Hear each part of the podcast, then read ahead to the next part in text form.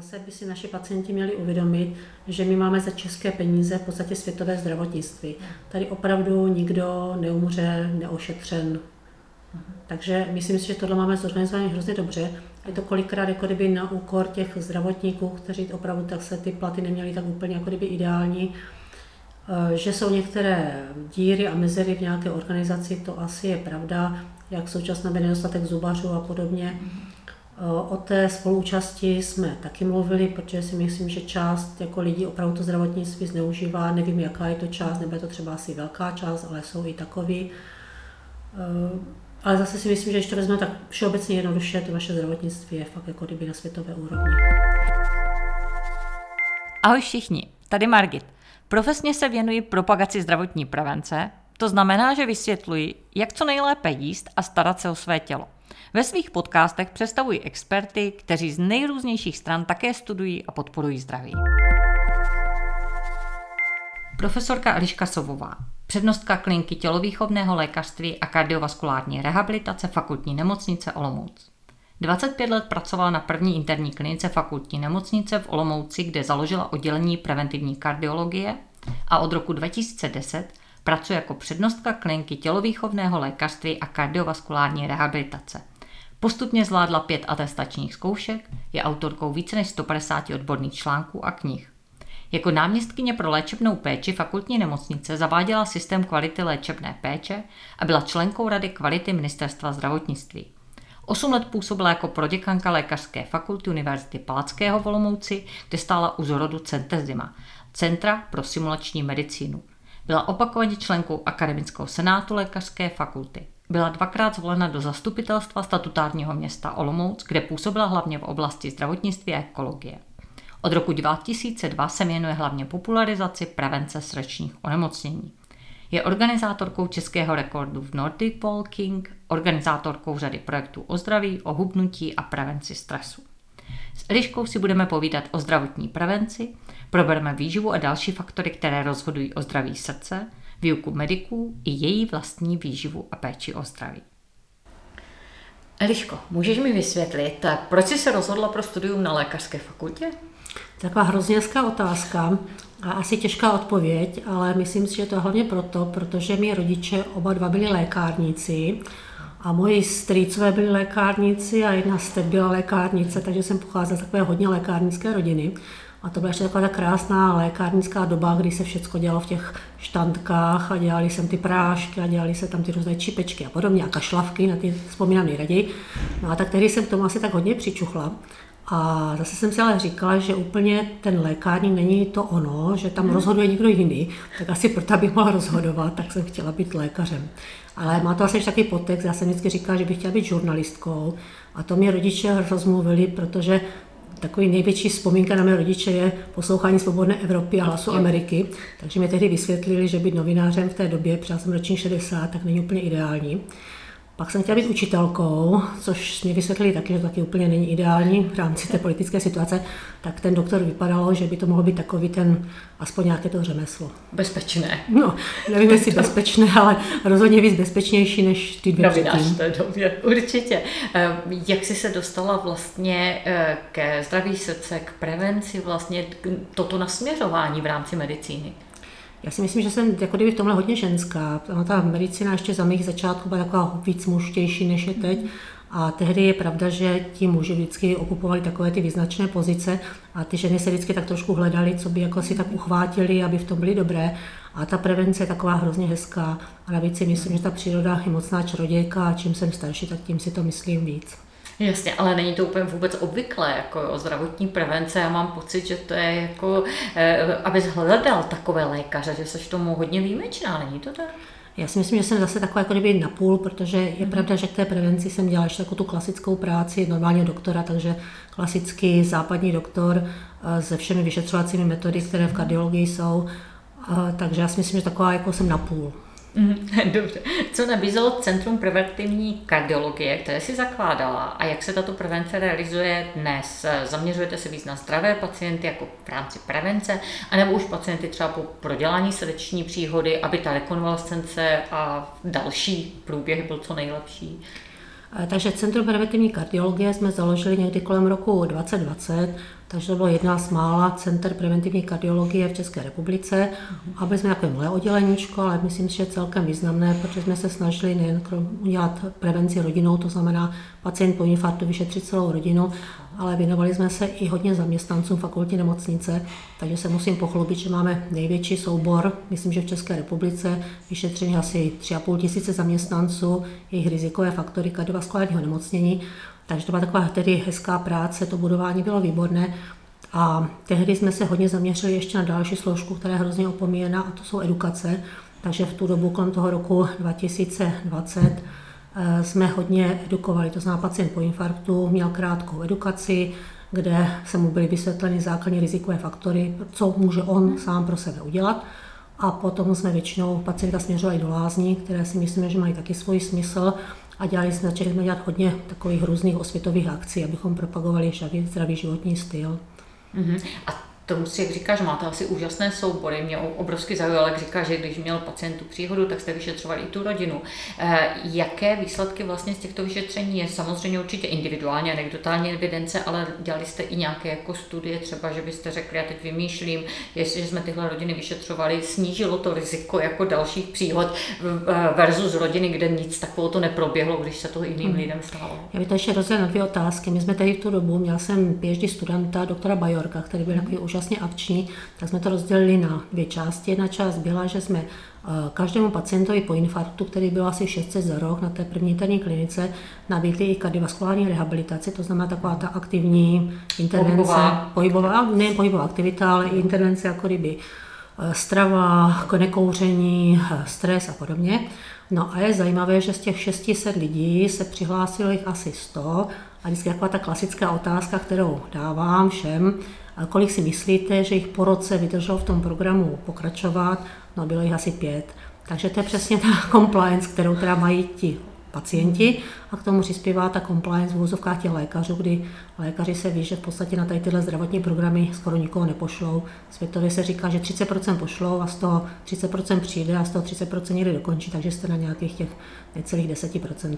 Takže jsme na české medicíně, kde pořád se pacient myslí, že lékař je zodpovědný za jeho zdraví a lékaři to teda vyhovují víceméně, mm-hmm. ale jsou tlačení i trochu do této pozice, mm-hmm. že to mají řešit těma lékama a potom zase ty pacienti si stěžují, že vlastně je léčí jenom těma lékama a jsme v začarovaném kruhu, protože, jak ty říkáš, těch aktivních pacientů je mini procento. Přesně tak, 90% pacientů, možná i víc, eh, čeká na to, udělej se mnou něco ty, protože ty za to můžeš, může za to kdokoliv jiný než já sám mm. a udělej se mnou něco. A ještě zadarmo. A ještě zadarmo, správně. Úplně Přes, zadarmo. Přesně, úplně zadarmo, ano. Takže to byla jedna ta část tady téhle práce. No a co se týká těch rodin, tak zase úplně stejně je to prostě hrozný, protože jsme ty rodiny vyzvali, poslali jsme jim osobní dopisy, tak se přihlásilo opravdu jenom minimum těchto pacientů, úzdovka pacientů, spíš asi klientů. A tady jsme zjistili, že je tak ještě hrozně eh, špatné, a to ještě do dneška není vyřešené, že není propojení eh, praktických lékařů. To znamená, že my když propouštíme pacienta, který má jednoho praktického lékaře, tak se, pokud on si to v rodině nepovykládá, tak se v životě ta informace nedostane jo. k těm příbuzným nebo k těm lékařům těch příbuzných. lidí. Přesně tak. Takže v podstatě, tak.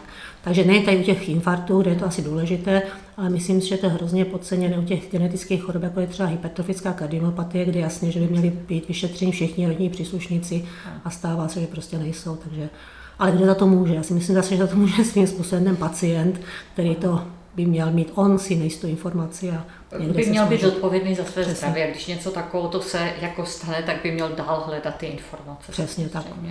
To jako naprosto souhlasím, já to pořád vysvětluji vlastně na vystoupení, že ten lékař je zodpovědný za, za tu diagnózu a léčení, ale za tu prevenci v podstatě tam jako ten lékař to nemůže řešit, za toho pacienta nepůjde běhat ani jíst. Přesně tak. A i to léčení, kdy vlastně ten pohyb je součást toho léčení, že pohyb jako lék, to je taková krásná věta. A ono v podstatě je to pravda, že? Je to pravda, určitě. Já mám pocit, nevím, jestli si zachytil, některé severské země už předepisují jako procházky málem nebo pobyt v lese, jo, na recept. Ano, recept, recept ano, pohybová aktivita tolik, tolik, jak taková frekvence, taková intenzita. To je paráda. pohybu.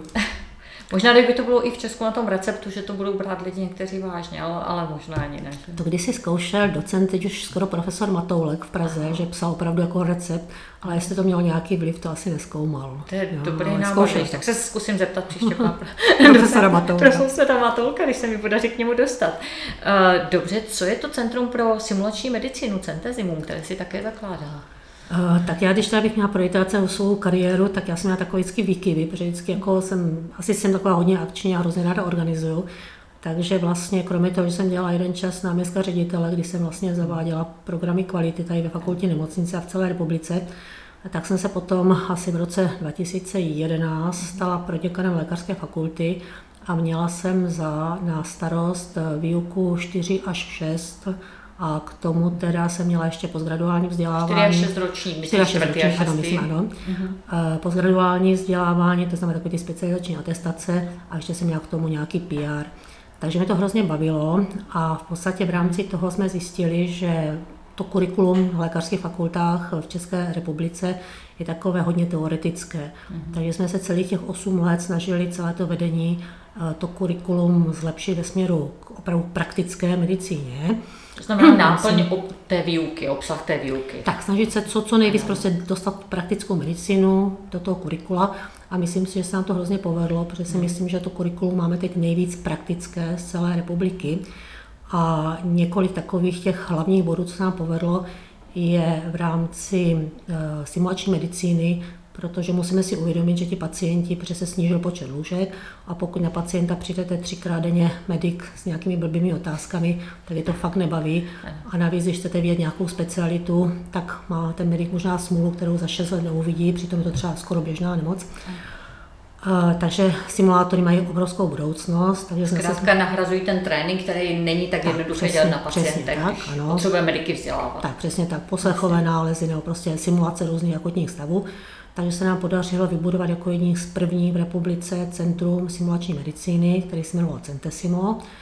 A tam jsme teda, a to je jako na jednu stranu dobrý, že jsme koupili ty přístroje, které teda peníze, já vždycky říkám, peníze vždycky seženete, ale horší jsou sehnat ti lidi, kteří by se zapálili a něco dělali. A tady jsme byli takový výborný kolektiv, kdy primář tady z urgentního příjmu, pan primář Kutěj, pak tam bylo výborné osazení těch techniků, bez kterých to taky nejde. A podařilo se nám udělat nový předmět, který teda fakt nikdo nemá v republice, který se jmenuje akutní stavy a je to pro šestáky, takže šestáci, kteří by teoreticky už za půl roku měli zachraňovat a léčit, si to prostě vyzkouší všechny akutní stavy na tom chudáčkovi Simírovi, protože ta figurina se jmenovala Simír. A víš proč? Nevíš proč. Tak Simír to byla taková ta hlavní postava z Kobry 11 a to byl takový ten detektiv, který vždycky přežil všechny záludné vždycky Takže i mediky takže, přežil. takže náš Simír vždycky přežil i ty mediky. No, nebylo to vždycky slavné, ale oni byli vždycky chudáci z toho, když jim umřel takový nešťastný. Tak jsme teď většinou ty simulační schémata dělali tak, aby jim neumřel, aby z toho nebyli tak nešťastní. To je takový jenom jako veselý. Takže to je taková jako fakt hrozně hezká část mého života. A ten předmět pořád pokračuje tady u vás, ta výuka. Ten pořád pokračuje, pak ještě se nám podařilo udělat jeden předmět v tom šestáku, který se jmenuje podle mě pracovně běž kam chceš. A je to v podstatě o tom, že tři týdny v tom šestáku si můžeš najít pracoviště jakékoliv v republice, kam půjdeš na stáž. A většinou to bylo tak, že ti lidi nebo ti medici šli na stáž tam, kde potom začali pracovat. Takže třeba chtěl jsem jít na ORL, tak tři týdny se tam šel ukázat a zjistil, jestli je to ono, co chce. A bylo To to, je- velice, to bylo to velice populární. No. Věřím, to určitě. Jak je to dneska? Vypadá třeba tvůj běžný nějaký pracovní den, jestli je vůbec běžný pracovní den? A Já si myslím, že já jsem takový jako kdyby ještě pracující profesor, jako takových asi profesorů je málo. A v podstatě čtyři dny v týdnu mám opravdu i pacienty a jeden den mám na takovou jako nějakou tu byrokracii, takže já Co jsem jsou tvoji teď- typičtí pacienti? Eh, Tak něco jsem si zdědila z těch svých 30 let, když jsem dělala té kardiologii.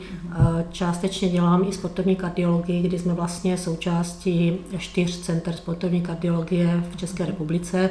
To je vlastně věc, kterou bychom chtěli velice rozvíjet, protože co se týká sportovní kardiologie, tak je taková zatím ještě popelka a určitě to má velkou budoucnost, už jenom díky tomu, co se tady dělo v poslední době s covidem a s očkováním po covidu. A z důsledky, které tady A máme důsledky, které řešit máme, ještě. přesně tak, nejen teda covid, ale i Mhm. následky, to znamená absolutní zpomalení pohybové aktivity všech, že, a obezita dětí a podobně.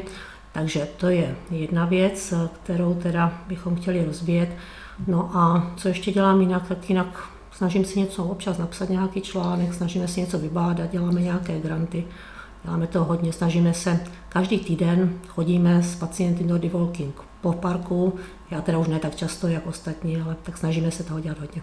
Takže takové preventivní programy úplně pro veřejnost. Potom tady máte nějaké ty sportovce v rámci třeba i vyšetření toho srdce, což je asi trošičku blízké, jak jsem dělala s paní doktorkou Stefaničovou mm. rozhovor. Oni v rámci privátní praxe už laboratoře Cardiolab vyšetřují mm. sportovce, tak, to, tak vy to děláte v rámci tady nemocnice. Ta práce na té klinice je v podstatě rozdělena do takových velkých třech třetin. Jedna třetina jsou opravdu sportovce, že preventivní prohlídky, jak má třeba Hanka Štefaničová, mm Třetinu děláme obezitu, kterou se snažíme pojmout tak jako kdyby dost komplexně, takže i s nějakou jako kdyby edukací, výuka pohybové aktivity a různá vyšetření a třetinu máme tady kardiovaskulární rehabilitaci, což je taky taková popelka, která moc teda populární není. A to proto zase, že compliance pacientů, compliance lékařů je taková mizerná. Zájem něco dělat ze strany a, pacientů. A hra, hrazené to teda není vůbec, jako děláme to jako dobrý skutek, protože ani pojištěná se k tomu nestaví nějak pozitivně, hmm. aby člověk nechci říct vydělal, ale aby vůbec přežil. Aby to mohl dělat aby to mohl dělat, tak, ano, aby to mohl dělat, takže nebude mm-hmm. to doplácet. Hmm. Já bych se posunula k tvé publikační činnosti. Já vím, že mimo to, že teda píšeš sama o naprosto odborné texty, tak teda dáváš dohromady taky nějaké takové populárně naučné texty. Teď zrovna pracuješ, dokončujete že, že jo, eh, příručku, kde jsem také se trochu podílela. Zpropaguj si, o co půjde. Chtěli bychom dát dohromady skripta o primární prevenci, to znamená, jak působit na ty, kteří ještě nejsou nemocní. A my v rámci covidu jsme tady vymysleli projekt tzv. 5S, protože v té první fázi, no vlastně byla druhá fáze, skoro první fáze, to na podzim 2020, jsme byli tady hrozně zoufalí, protože jsme si říkali, že přece nemožné, abychom těm lidem neřekli, že se mají pohybovat a nemají se bát, hlavně prostě nemají se bát, mají se pohybovat, mají se zdravě stravovat jsou určité potravní doplňky, kterým si můžeme zlepšit jako kdyby svůj... Tu rizikovost snížit. Tak, přesně tak svoji prognózu vylepšit, že, že prostě, když budou kouřit, tak si taky nepomůžou. Takže jsme vymysleli projekt 5S, které jsou ty základní věci, které nám prospívají, to znamená patří tam spánek, strava, sport, ale v závěru se pohybová aktivita. Patří tam potom stres a boj se stresem a poslední stop. Když jsme měli stop kouření, teď máme stop závislostem. Mm-hmm. Takže ty skripta by měly být o tom, vznikaly tak jako kdyby hodně pomalu, ale já myslím, že se dobereme nějakého výsledku a snad, myslela jsem si do konce roku, ale spíš asi na jaře to nějakým způsobem vydáme. Jasně, takže příští rok pro studenty. Doufám, doufám, že to bude, doufám, že to bude. Se těším. Eh, já jsem taky mimo jiného zachytila třeba jeden z tvých eh, odborných textů, protože v lékařství se orientuješ na prevenci nemocí srdce a publikoval si odborný text o nových doporučeních pro management a léčbu dyslipidemii. Můžeš prosím vysvětlit nejdřív, co to jsou dyslipidemie a jaké jsou hlavní změny v těch doporučeních? Mm-hmm. Pro veřejnost, aby to Eh, pro veřejnost. Tak ty doporučení jsou asi dva roky stará. Mm-hmm. V podstatě mají české přeloženy, by někdo měl velký zájem odborný, tak si najde na stránkách České kardiologické společnosti nebo společnosti pro aterosklerózu. My přidáme vlastně k infografice odkaz potom. Mm-hmm, výborně.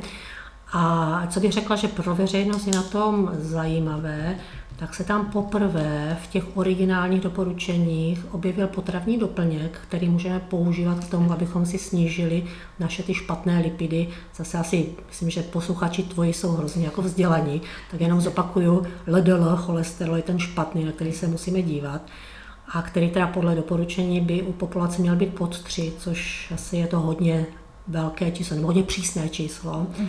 A potom u těch rizikových kategorií by měl být ještě menší. Eh, takže poprvé v životě se tam objevilo to, že existuje opravdu potravní doplněk, který se jmenuje červená fermentovaná rýže, který se dá použít u těch, u kterým nejsme si úplně jistí, že by měli mít rovnou teda statinovou mhm. léčbu, mm. která má zase své komplikace, ale u kterých víme, že by bylo fajn, kdyby se s tím cholesterolem něco dělalo tak to je asi takové jako kdyby nejdůležitější. A v těch nových doporučení je hodně opravdu zpřísněné ty cílové hladiny, které zase se neúplně u všech jako kdyby dají dosáhnout. Co jsou ty nejdůležitější parametry, protože ono se toho v rámci jako lipidového profilu měří mhm. celá uh-huh. řada, jako a i různé nemocnice to trošičku mají oddělené. Uh-huh. Co kdybys měla ty říct, co jsou za tebe zásadní faktory a jak by ideální ten stav měl vypadat? Tak asi nejdůležitější je podle těch, tady těch doporučení ten LDL cholesterol, který by fakt měl být po tři u běžné populace, ale zase do toho vnesu ještě větší zmatek.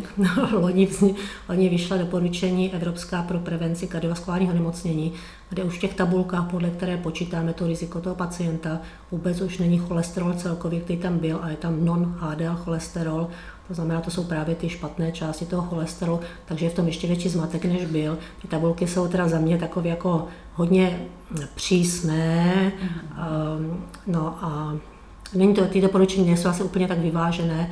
Byla o tom krásná diskuze teď na sjezdu hypertenzní společnosti, kde dokonce profesorka Cívková, kterou asi znáš, to je takový guru naší kardiologie no. preventivní, se postavila a řekla, že mluvila s těmi autory, až dokonce ti autoři, protože to byl obrovský autorský kolektiv, občas jako kdyby se neprolnuli ty jejich myšlenky, tak aby mělo nějaký ten mhm. výsledný cíl, který to měl být.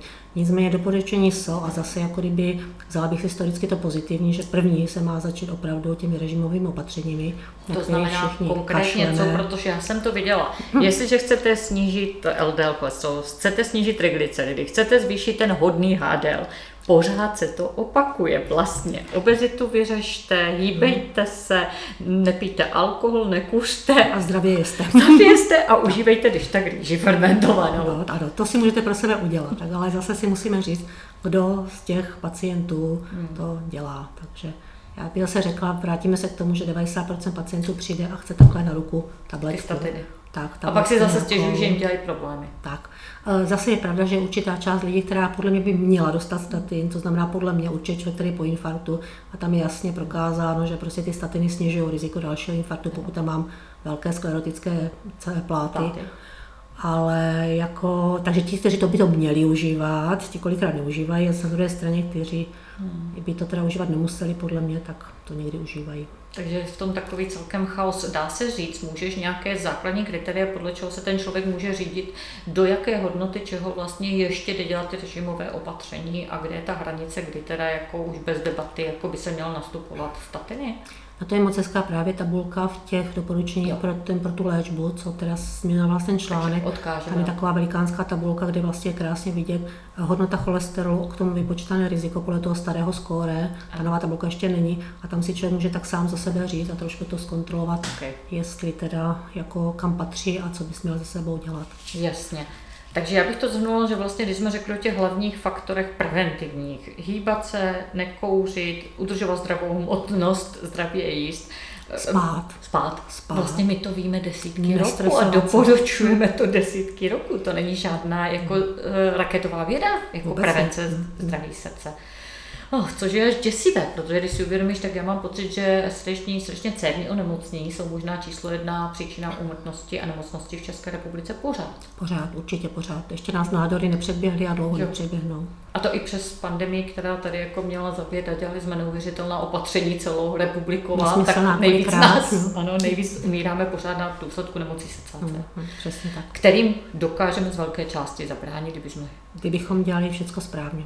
A zapomínám ještě ten stres, to znamená pozitivní stres ano, negativní stres ne. Jasně. E, určitě, nebo spíš já vždycky říkám stres ano, ale musí být dostatečně balancovaný pohodou. Taky se to dá tak vyjádřit. Tím je to tohle.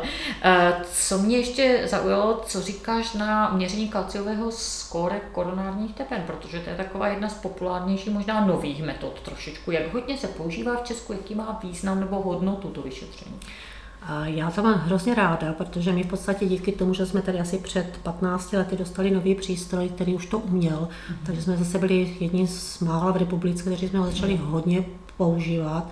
Začali jsme ho tedy jako používat, i jsme dokonce měli nějaké vědecké práce.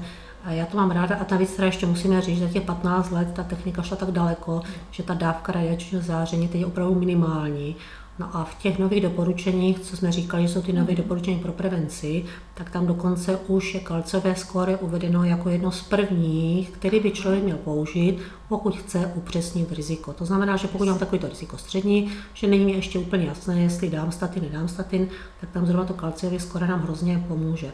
Protože když to teda zhrneme, co to vlastně kalciové skóre je, je to vlastně zobrazení uložení vápníku v srdečních cévách. Takže poškození srdečních cév, které předchází té příhodě. Je to vlastně jako kdyby uložení toho vápníku ano. v těch sklerotických plátech, který tím pádem víme, že tam ten pacient jako kdyby má.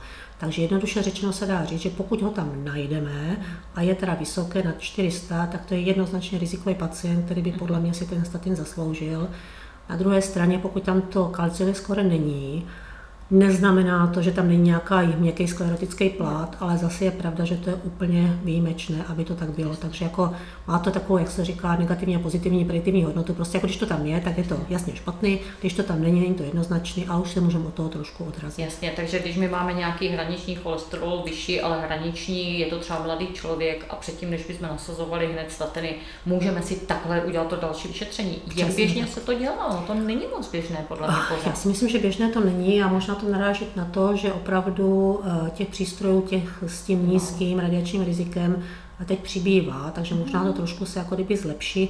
A druhá věc je, že to vyšetření není úplně jako kdyby nejlevnější, takže zase pokud někdo neví, jakým způsobem se ehm, financuje lékařská péče, kdy každému lékaři se sledují náklady na takzvaná vyzvaná vyšetření, a tím pádem ten lékař svým způsobem musí hospodařit, komu hmm. co udělá. Musí se hlídat to, co doporučí. Je tak, nějaká šance tak. v rámci na standardu, já si dokážu představit celou řadu pacientů, zejména právě ten střední věk, který může se stát, že jsou vyšší lipidové hodnoty nějaké.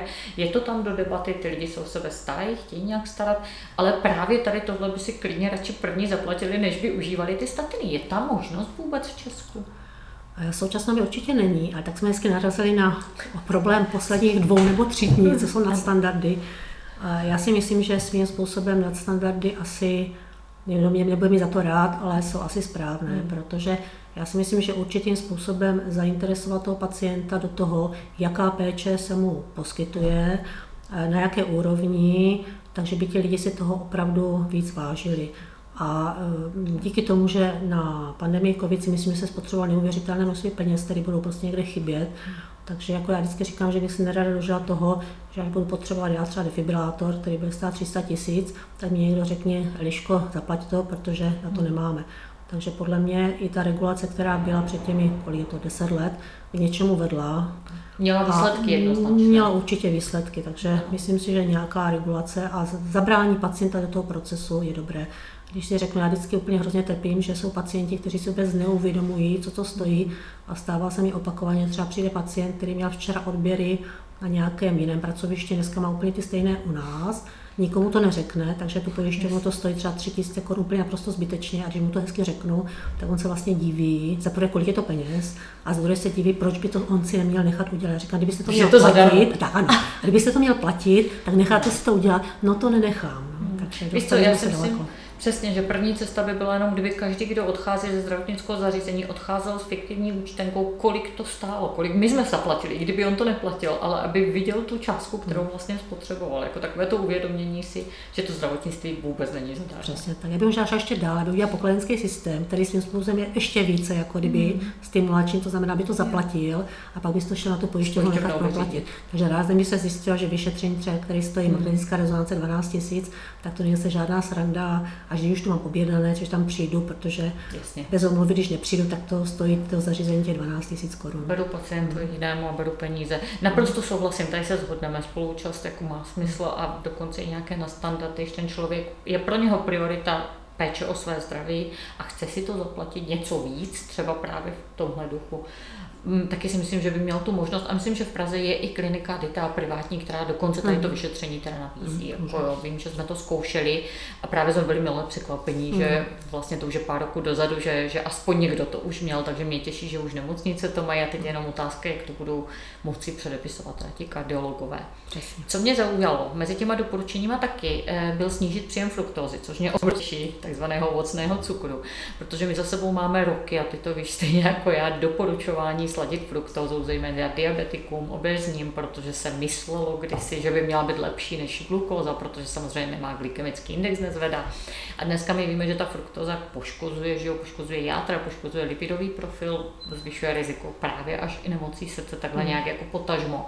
Mohla bys něco k tomu v podstatě, k té fruktóze, jako co to znamená prakticky pro toho člověka, protože oni se hodně děsí, my nemáme pít ovocné džusy, jako, nebo ovoce, jak ty to vnímáš, jak to předáváš teď? A já si myslím, že opravdu se o tom dlouho mluvilo a e, svým způsobem my víme teď, že určitě fruktoza dělá nealkoholické stukovatění jater, který je zase jedním z riziko jak pro kardiovaskulární mocnění, tak třeba pro nádory. Takže fruktóza asi ne, ale zase bych se vrátila k tomu, co se mi hrozně líbí na tom, co ty propaguješ, a to je taková ta přirozená strava. A k tomu bychom se měli vrátit, protože když se podíváte, jako my vždycky všem pacientům, hlavně těm našim obézním, říkáme, čtěte si etikety. A já jsem onedy vyhlásila soutěž o nejvíce Eček, které jsou na etiketě. I já se musím říct, Kdo ne, ne, ne, ne, ne, víš, že ty nesmíš vůbec ani naznačovat. Takže víme, že ne všechna Ečka jsou jako kdyby špatná, že udělali jsme takovou krásnou tabulku, že jsou ty dobrá Ečka, pak jsou takové ty horší, pak takové ty úplně nejhorší Ečka. Eh, takže všem říkám, čtěte si a všem říkám, že ať si nekupují třeba syrup, který má glukózu, fruktózový syrup, že ta glukóza je fakt asi přirozenější. Pak se mi ještě hrozně líbilo, ty nedávno sdílela nějaký článek, který byl o tom, že i nadměrné množství ovoce, nebo ovoce, ovoce škodí, škodí, což si myslím, že zase je to, vraťme se k tomu, že přirozená strava v přirozeném množství asi hmm. ta nejlepší, co Skutečné jídlo, jak já říkám, a musíme taky hmm. rozlišovat, já vlastně zdravým lidem, dětem, jako skutečné jídlo není třeba omezovat, ale v okamžiku, kdy ten člověk už řeší nemoci srdce, hmm. cév, eh, obezitu, nadváhu a podobně, jak samozřejmě musí nasadit nějakou terapeutickou stravu, tomu říkám, a tam už třeba se omezuje v tomhle okamžiku třeba to ovoce nebo rýže a podobně. Hm, potraviny, které ten zdravý asi bez problému může.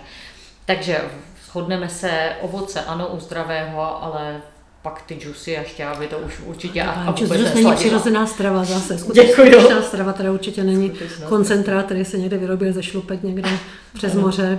A už vůbec ne fruktózová sladidla, která se dokonce taky tady, dokonce tady bylo fruktózové sladidlo, které výrobce nazval cukr, který pomáhá hubnout, jako jo, se sloganem prodával. Takže. No, to jsem ještě, když si mě podařilo, koupila jsem nějaký pitičky, no proto abych tam měla na nástěnku a teď jsme to neprozřetelně vylili do skleničky a to byl teda tak hnus fialový, že to úplně nebudu komentovat, jak toto vypadalo. Taková bílá zvláštní tekutina, takže myslím, že tohle rozhodně není zdravá cesta.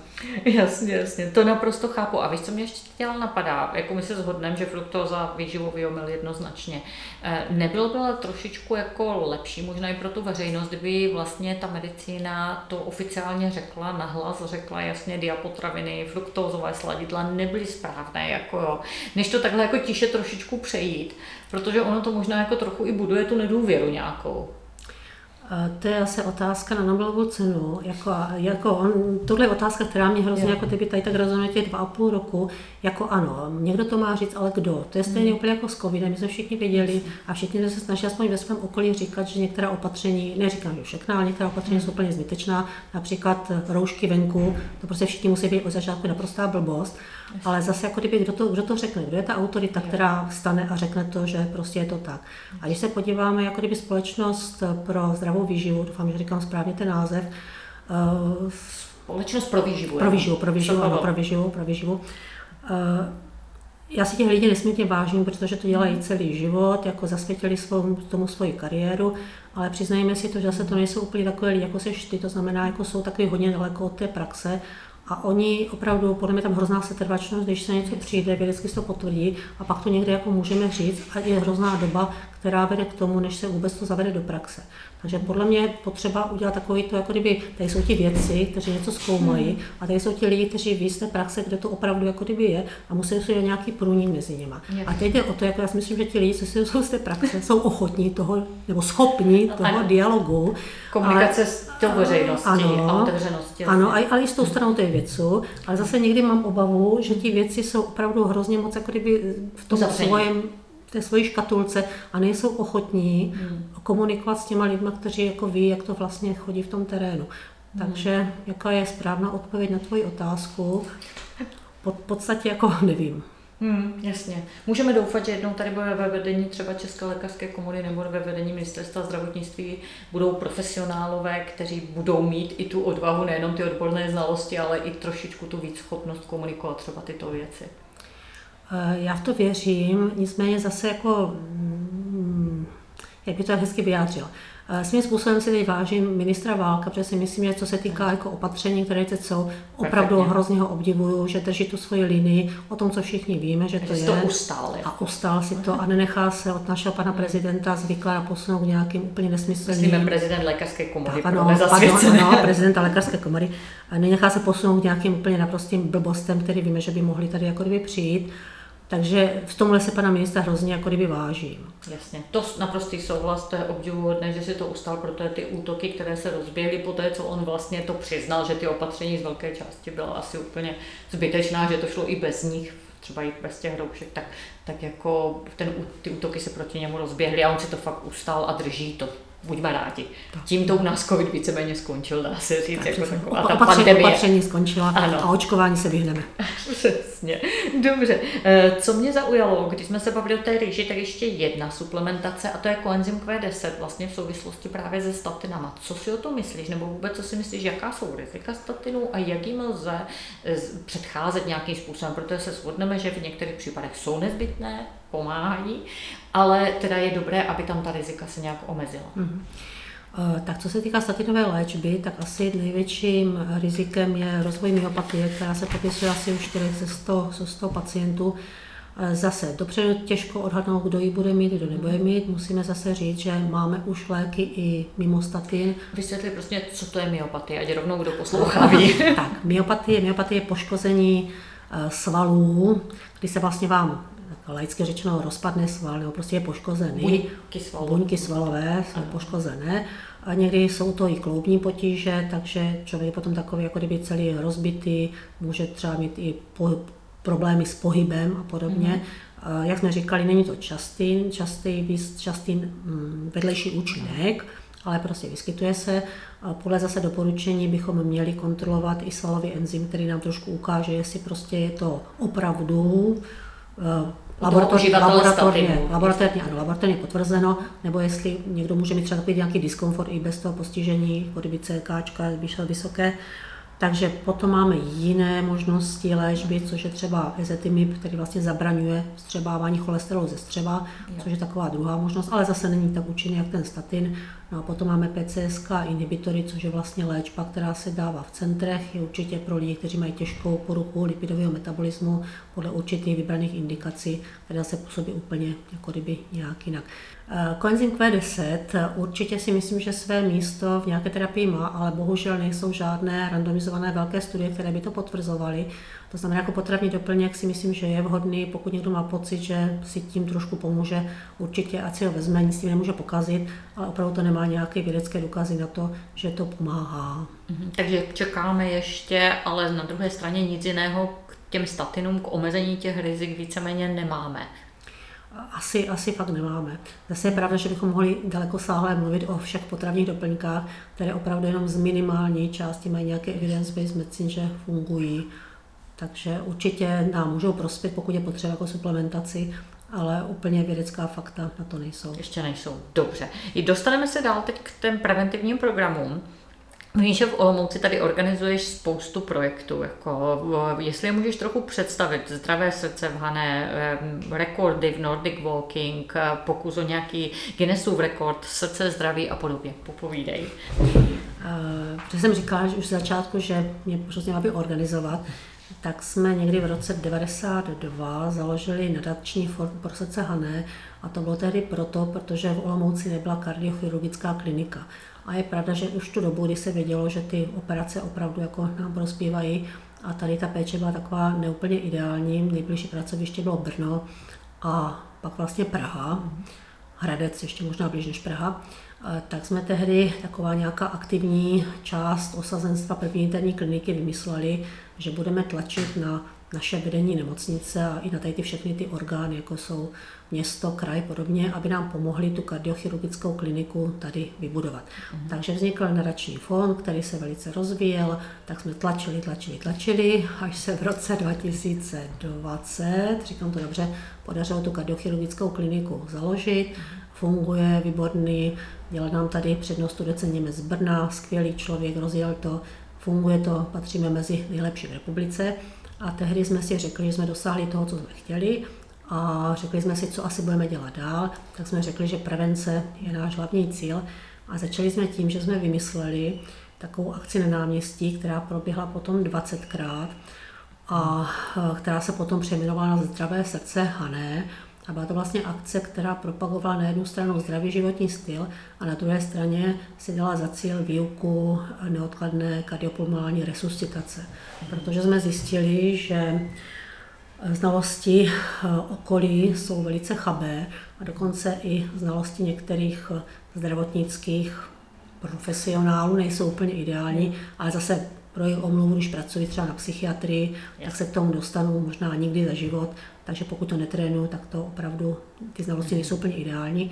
Takže jsme tu akci nazvali Šňůra života a vyzvali jsme celou republiku, ať se k nám přidá. A nějaké nadšení to nezbudilo, ale my jsme to udržovali, tu tradici asi 20 let, kdy jsme to mm-hmm. tak jako páchali. Na to vlastně navázala další aktivita, což bylo Srdce srdci. A to byla aktivita, která přišla z místní přírodovědecké fakulty, kdy doktorka Felnerová vymyslela úžasnou akci pokus o Guinnessův eh, rekord, který se nám teda nakonec podařilo udělat a měli jsme největší hodinu biologie na světě, kdy jsme tvořili, nebo nacvičili jsme s místními gymnazisty a středoškoláky z model srdce pohyblivý, takže nám tomto srdíčko normálně se stahovalo, pak mělo různé arytmie, pak dokonce se zastavilo, přiběhl defibrilátor a bylo to hrozně hezké. Takže velikánská akce na náměstí, ta se nám povedla. No a do toho jsme tedy řekli, že budeme propagovat Nordic Walking, který byl tehdy takový hodně jako kdyby plenkách, k nám přišel z toho Švédska, Finska, takže jsme řekli, že propagace bude přes pokus o, dal, o český rekord tentokrát. Takže jsme držiteli dvojnásobného českého rekordu. Jeden máme v počtu účastníků na Nordic Walking a pak jsme udělali takovou velkou akci republikovou, kde se zapojilo asi 11 center, takže jsme měli takový hvězdicové český rekord po celé republice, takže to bylo takové druhé. No a jsme držitel ještě jednoho českého rekordu a to je nejvíce lidí s naměřeným krevním tlakem na jednom místě. A tím myslím, že jsme se vyčerpali po pořádání českých rekordů, ale jako myslím, že to svým způsobem má, že opravdu to propaguje to, co bychom chtěli, hmm. aby to propagovalo. To je úplně nádherný, všechno mě zaujala ta resuscitace vlastně, to poskytování první pomoci, vlastně záchrana života. Eh, dokázala by se, je možné vůbec takhle v rámci podcastu třeba říct, eh, co je to nejzásadnější, když se dostaneme k takovému člověku, hmm. vlastně nějakému bezvládnému, jako při tom poskytování první pomoci, jako jestli je to možné takto sdílet? A já si myslím, že určitě je a základně asi se vždycky tvrdím, že v jednoduchosti je krása ve všem. Že pokud do, někdo dokáže říct něco hrozně jednoduše nebo udělat jednoduše, tak je to fakt asi velký profík. Takže v jednoduchosti je krása. Já si myslím, že základně je udělat aspoň něco. Protože pokud se vždycky všichni bojí a něco neudělají, tak je to prostě špatně. A všichni říkají pro Boha, aby náhodou něco se nestalo, jako cokoliv uděláte, uděláte dobře. Tím bych začala. Uh, druhý, co si zapamatovat, nesmím ublížit sama sobě, protože pokud je někdo pod elektrickým vedením, jak jsem vrhnu a ohrozím sebe, tak to taky není dobře. A třetí, eh, taková ten krásný postup, jako dýchá, nedýchá, nejdřív teda je přivědomí, není přivědomí, dýchá, nedýchá a když nedýchá, začnu masírovat a druhý člověk volá, pokud jsem sám, takže když nedýchá, zakloním hlavu, uvolním dýchací cesty, zavolám pomoc a pak začnu resuscitovat. Yes. Takže takový jednoduchý postup si myslím, že nehledám žádný puls, nedívám se žádným zrcátkem, jak jsem se to učila já za svého mládí. Yes. Takže jestli dýchá, nedýchá, poznáme. A když začnu masírovat, tak i když zlámu žebra, nic nepokazím. Takže takový ten rychlý soustředění se na to úplně nejdůležitější v podstatě záchrana, ochrana svého zdraví, aby nedošlo k poškození, což je hlavně asi při dopravních nehodách jako určité riziko. Ano. Volání té pomoci odborné, Přesně když tak. je tam někdo jiný, je to lepší, když ne, tak musím to já. Mm-hmm. A uh, hlavně teda to, ta masáž srdce, to je asi úplně nejdůležitější. Přesně tak. V jakém tempu, v jakém nějaké frekvenci, vím, že se taky jako ta doporučení nějakým způsobem měnila. Eh, říká se 100 za minutu, tam mluvíme o dospělých, nemluvíme o dětech, tam je to trošku rychleji a má se začít dýcháním. Takže 100 za minutu je takový klasický, že si budou zpívat rolničky, jo. rolničky, prostě v tomhle rychlém tempu a měli bychom zmačkat aspoň třetinu hrudníku, aby ta masáž byla nějakým způsobem účinná. Hmm. A to vlastně ještě, když se vrátím zase k tomu centesimu, tak to bylo vlastně jako kdyby taková ta první myšlenka, proč to centesimu taky vznikalo, protože jsme zjistili, že i v té výuce té kardiopulmonální resuscitace v té medicíně jsou určité jako místa, kde se to neučí, tak jsme tedy řekli, že by se nám líbilo, aby se to po každé, jako v každém ročníku zopakovalo, takže se to učili na fyzice, pak někde na fyziologii, pak někde na nějakých praktikách sesterských, pak a dál, dál. Takže v každém ročníku si to ti studenti zopakovali. To úplně perfektně, já tě asi potěším, naše děti jezdí na tábory do Německa, když tam ti jako praktikanti vedoucí, tak vlastně musí pravidelně dělat také profesionální kurzy první pomoci a dokonce i záchranářské, třeba jako ve vodě jako a podobně. Což mě Přesně tak, to je správně. Potřebné. Když to nezopakuju, nevím. Ano, přesně. Skvělý. Já bych se teď vrátila vlastně k tomu tvému systému 5S, jestli se můžeme u každého vlastně z těch eh, pěti oblastí zastavit. A třeba bys řekla takové to tvoje hlavní doporučení k němu, jako co předáváš, by si se ve spánku soustředit na jednu, dvě nebo tři věci vlastně maximálně, co mm. každému je za tebe to nejdůležitější. Takže s tím spánkem zase ano, spánek hrozně miluju, protože jsme dlouhou dobu 20 let spolupracovali tady s místní spánkovou laboratoří. Zase máme několik vědeckých prací společně, takže to hrozně hezky. Já si myslím, že ten spánek se hrozně zapomíná jako na zásadní součást našeho života. Třetinu života bychom měli prospat. Ruku na srdce, kdo z nás to dělá, já teda ano, já jsem šikovná. A, já taky. tak to je výborný.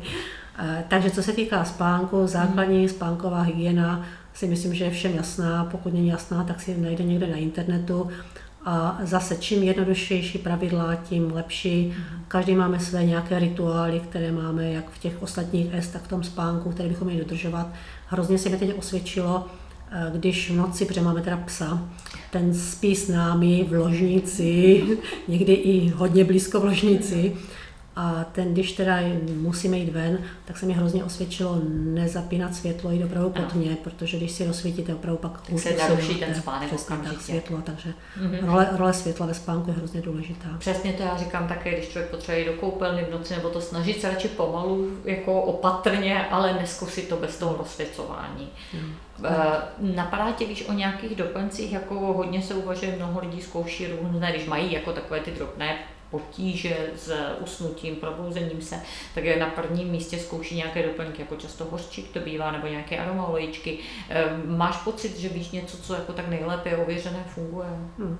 Co se týká spánku, tak si myslím, že je dobrý persen, to znamená kozlí meduňka. Opravdu si máme celkem dobrou, dobrou zkušenost. Běžně z lékárny asi jde Běžně z lékárny úplně. Kapky, čaje, cokoliv. Tak cokoliv, kozlí meduňka v jakémkoliv jako kdyby prostředku. Okay. A když se vrátím k tomu magnésku, to je zase krásný téma, na fakt skoro na celý podcast, protože si myslím, že to magnézium je hrozně podceňovaný. A nedostatečné. A nedostatečný. A hmm. teď mám, teda, protože jsme se tím taky zabývali, protože magnézium je moje oblíbené téma.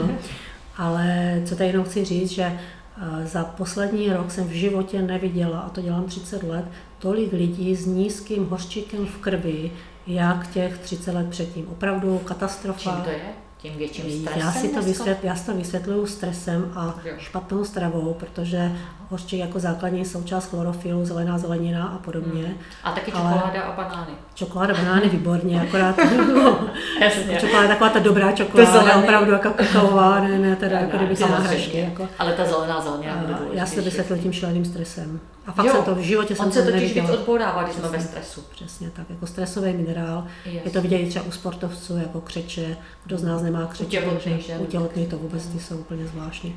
Takže hořčík hmm. taky jako substituovat hořčík skoro každý, každý 9 z 10 lidí, co sem přijde. potřebovali. Hmm. Proč se tak běžně nevyšetřuje? Jako mě to překvapuje. Já teda jako taky jo, lidé zkouší, ale víceméně se téměř nestane, hmm. že by běžný obvodní lékař v rámci jako běžných těch preventivních vyšetření, tam bylo v rámci nich i při tom krevním jako hmm. vyšetření i ten hořčík.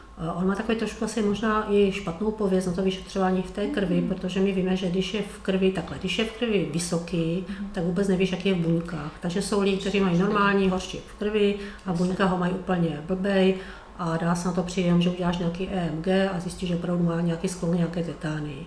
Mm-hmm. Na druhé straně jsou ti lidi, kteří mají hořčík krvi nízký, to znamená, že říkám, že buňka mají úplně jako kdyby 0,0 nic a potom jako ty potíže, potíže mají jako velké. Takže já si myslím, že se to nevyšetřuje proto, protože všichni si myslí, že to je snad k ničemu že to není ideální že vyšetření z té krve, přesně. takže co je to ideální vyšetření, jak se jmenuje? Dělá se ještě jako hořčík v erytrocitech, a, takže to je takový trošku upřesňující vyšetření k tomu, jestli teda jako je no, je to náročné finančně a organizačně. Kolik, jako... to, kolik to stojí, teda fakt nevím, ale zase to moc nepoužívám, protože teď mají všichni hořčík v krvi nízký, tak, takže to není tak řeknu, ať, ať si přidají zelenou zeleninu a, a pomáhá jak ty říkáš, to. Ne, a kdyby ze suplementace něco, substituujeme. V, jakým při, v jakých produktech nebo v jaké formě hořčík substituuješ nejraději? Zase, já vždycky říkám, ať si každý zkusí, co mu vyhovuje, protože je zajímavé, že každý mu sedí, že ten horčík je vždycky navázen na nějakou látku. Že? My tady třeba máme výborné tabletky, tady v lékárně dělané magnézium lacticum, kde ten laktar asi jako je takový ten, ty jsi, jako, ty jsi ta správná odbornice, že? takže tam to je taková ta střední, střední střebatelnost. Jo? Ano, ano. ale většinou se už jako celkem dobře toleruje, co se týká vzniku průjmu. Jo. Mm-hmm. Potom je takový ten magnero, který na tu kyselinu orotovou, který se možná podle mě lépe střebává, ale zase ne všichni ho snáší. Mám třeba ráda i magnosol, takové ty kapsličky, nebo ty pytličky, co jsou, co jsou jako kdyby do vody. A ty jsou ale jenom pouze na recept, takže to musí potom jako napsat lékař. Mm-hmm. Ale jako jde to vždycky zkusit jako co, co komu. Takže nechci svůj případ, co třeba takový hodně používaný v Česku Magne B6 v kombinaci s Bčkem? To jsem neřekla, ten přípravek nás u nás dělali v lékárně, má to B6 určitě výborný, protože B6 za prvé to se říká, že to lepší vstřebává se možná, ano. ale hlavně teď jsem ještě našla hrozně hezké guideliny, které se týkají léčby post-covidu, co se týká mm. nutričních doplňků, takže přepošlu. A tam na tom post-covidu je taková tabulečka, kde teda i ta B6 je napsaná, že se má používat post-covidu i jako kdyby v rámci prevence covidu. Takže B6 ano. Tak to je hodně zajímavý. Mm. Takže to vlastně v tom Magne B6 by to bylo asi jako takové Přesně ideální. Tak. Co říkáš na eh, hořčikový spray vlastně, takovou tu lokální aplikaci? Tak to, to jsem neskušela ani, neskušela ani, neskusím to.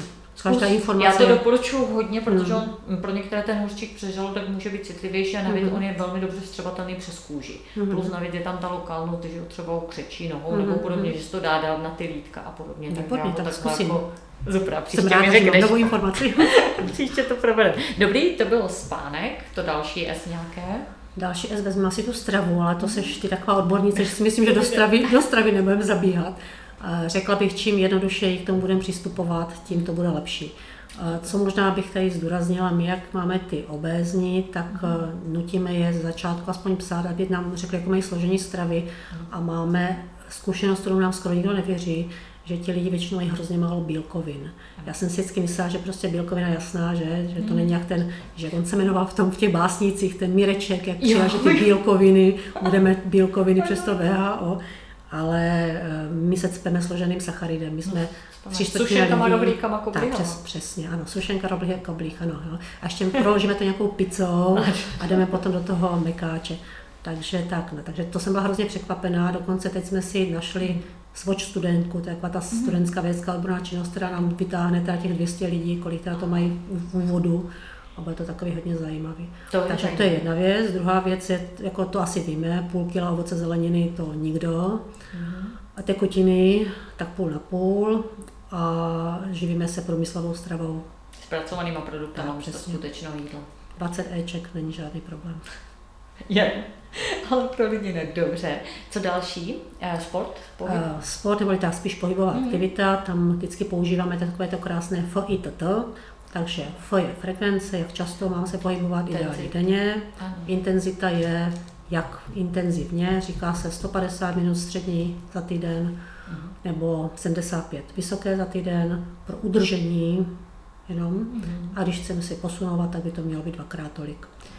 Eh, T je typ pohybové aktivity, takže tam by se měla kombinovat aerobní, dvakrát za týden nějaký odporový trénink, což je takové to lehké posilování, ano. trénink flexibility a balance. Takže a protahování, posilování, nějaké, aerobní, když se zapotíme, nějaká přesně, aerobní nějaká aktivita. rychlá chůze, třeba na body walking. Mm. A poslední rok trvání té pohybové aktivity, takže tam víme, že by to bylo ideální, kdyby to bylo hodinu kvůli insulinovým receptorům, to asi nemůžeme, takže můžeme rozdělit na kratší intervaly, nejméně po 10 minutách yes. a snažit se dosáhnout těch 150 nebo těch 75 minut týdně. Takže to je taková velice jednoduchý předpis pohybové aktivity.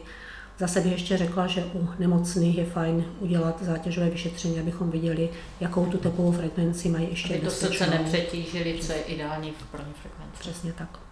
Super. Eh, teď se dostaneme další z těch esek je... Stres. Stres. Stres. A to je tak ze široka, že to je zase na další čtyři podcasty různými zajímavými dalšími lidmi. Um, stres se hrozně blbě hodnotí, variabilita srdeční frekvence nám může něco naznačit, jsou různé dotazníky, ale myslím, že opravdu ten chronický stres je hrozně zrádný, málo s ním pracujeme a málo pracujeme s vlastním tělem. Takže se zase snažíme tady asi dva roky učit relaxační techniky, Nabízeli jsme to hlavně zaměstnancům fakultní nemocnice, nabízíme to pacientům, autogenní trénink, aspoň takový ten úplně základní. aspoň něco, aby si člověk pro sebe udělal. Protože já myslím, že ty mě to věříš, ale jako polovina mých pacientů se nedokáže vůbec jako kdyby uvolnit. Ty, já to, to vidím úplně napět... stejné u svých klientů. V podstatě oni ti vypráví, co všechno dělají a i už z toho pohybu a podobně, ale oni vlastně jenom běhají z jednoho kruhu do druhého, jak ti křečci v takových těch kolečkách a když se jich zeptám, a když si sednete, co vám dělá za ten den dobře, jako co za ten den si odpočinete, tak vlastně oni kolikrát ani vůbec nedokážou nic najít, jako nic vymyslet. Takže, takže vlastně i ta moje druhá kniha se jmenuje Osobní receptář pro zdraví a pohodu. Jo, ta pohoda, jako ta je mně přijde nezbytná pro to zdraví. Přesně tak a zase tam jako musíme si, že hrozně funguje rodina a hmm. tady ty jako kdyby všechny, že dětství, rodina, práce, okolí, že manželské vztahy, milenecké vztahy, děti, jako tam je to tolik těch jako proměny, že zase ten, kdo by měl pořádně udělat psychosomatickou medicínu, tak by byl výborný. Hmm. Jako Určitě, ale zase na druhou stranu je to i tak složité, ale i tak jednoduché, že můžeme začít každý zkrátka posadit se na tu lavičku a hmm. vyzut si ty boty, projít se na boso, vzít si tu pohodovou knížku. Jo, jako je to, je to o každém z nás, že se večer rozhodneme, že nebo nezapneme tu televizu, ale radši si sedneme, no, budeme projít kolem Prahy. Přesně tak, to je takové to zase, zbav se zněvu, zbav se starosti, pracuj poctivě, jednej laskavě a za všechno poděkuji. Ano, to mám taky ráda, tohle dokonce i u jídla. Děkuji mm. jídlo. tak a to poslední, tohle už bylo, myslím, že ještě. Poslední jsou ti, měli jsme stop kouření, protože ano, už... stop adikcí, jo. Uh-huh. A teď jsme to udělali stop závislostem, protože eh, kouření z začátku covidu se dokonce myslelo, že má ochranný efekt. To jsem si myslela už z začátku, že to je hrozná blbost, ale potom vyšly velké studie, které to teda řekly, že to není úplně tak pravda. Eh, já si myslím, že každá závislost se nějakým způsobem jako omezuje a s tím covidem se zase ukázalo, že těch závislostí, jak na jídle, podle mě na jídle jsem taky, já jsem občas závislá na jídle, přiznám se, eh, závislost na alkoholu, o tom se moc nemluví, různé jiné závislosti.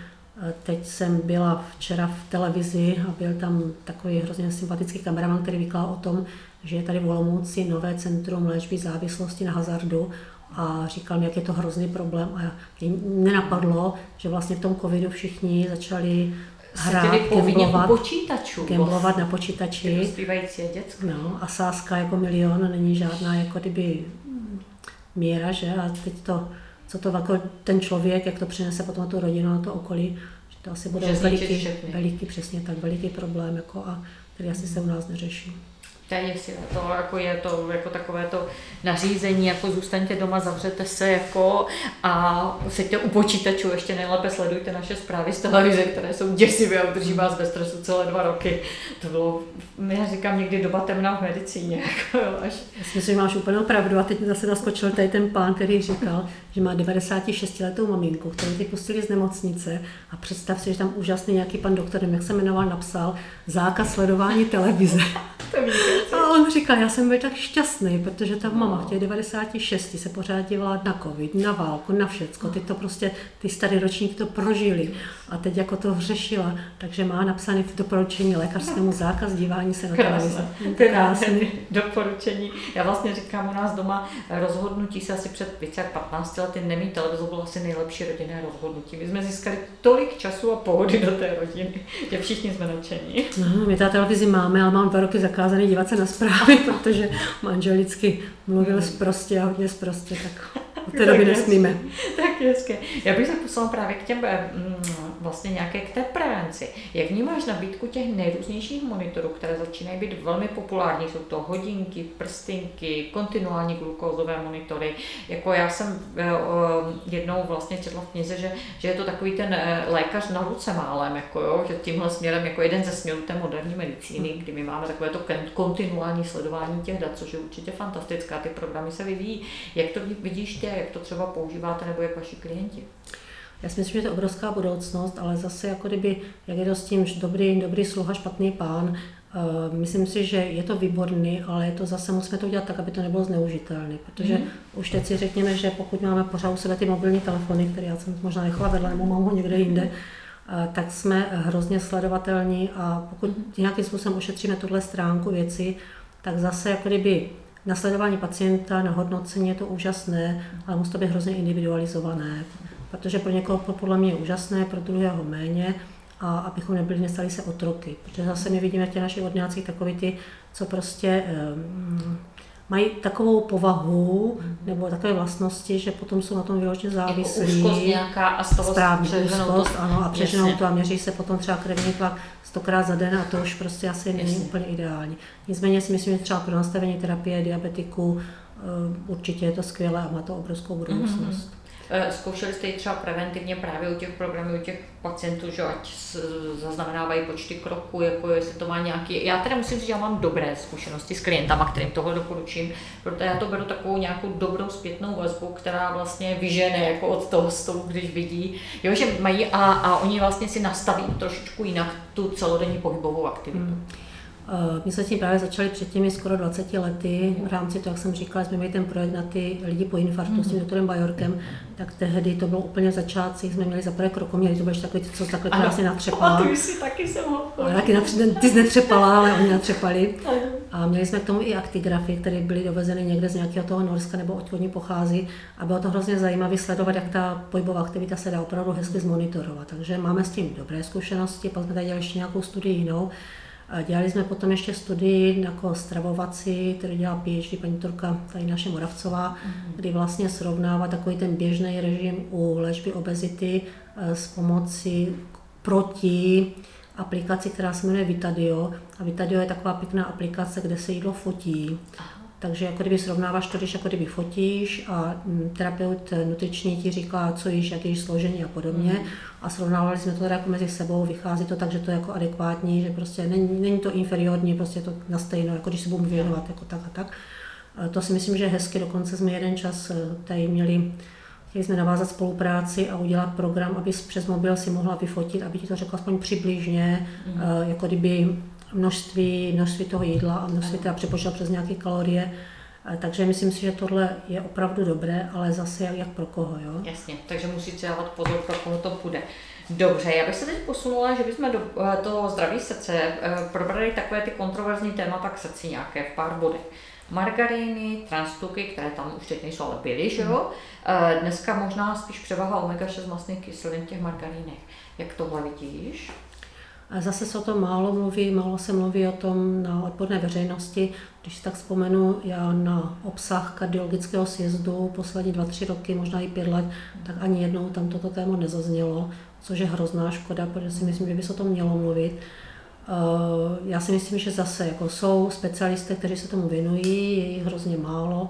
Asi víme všichni, že ten poměr trojku, šestek vždycky býval takový jako kdyby jedna ku třem, nebo prostě hodně nízký, teď je prostě zvýšený ve smyslu vyšších těch šestek. Těch asi to, ano, asi to, asi to pravděpodobně víme, jsou to práce, že to není úplně ideální, ale nemluví se o tom léku, vůbec se o tom nemluví. Mm-hmm. Takže je to asi jako potom téma, které by se mělo těm kardiologům trošku jako vnutit a nejen teda kardiologům, asi třeba i těm jiným jako odborným společnostem. Mm-hmm. Co je tvé doporučení, co se týče třeba margarín, máslo a podobně pro já teda si myslím, že z toho zblblého, co jsme byli zblblí posledních desítky let, eh, když se zase vrátíme k tomu přirozenému, tak asi to bude nejlepší. Doufám, že to je i tvůj názor. Zcela. Já, já mám vtipnou zkušenost, že jednou mě oslovila vlastně eh, z jedné mezinárodní školy, tam jejich eh, gastroexpertka, nebo jako spíš vedoucí toho cateringu a její hlavní kuchař hledal výživového poradce v Česku. To byl Ital ten kuchař a ona mu dovedla nějakého českého poradce a ten, ten mu propagoval margariny místo másla a ten kuchař ho vyhodil malým oknem a řekla, ať se ženy poradce, který bude doporučovat máslo. A tak ona našla mě a začala jsem spolupracovat víceméně. To je hezká historka. Přesně tak. Omega-3 masné kyseliny, ryby, ryby mořské, ryby sladkovodní. Zase to je kontroverzní téma, že? Někdo řekne, nebo takhle, zase vraťme se k vitaminu D, to je moje oblíbené téma posledního měsíce nebo dvou měsíců.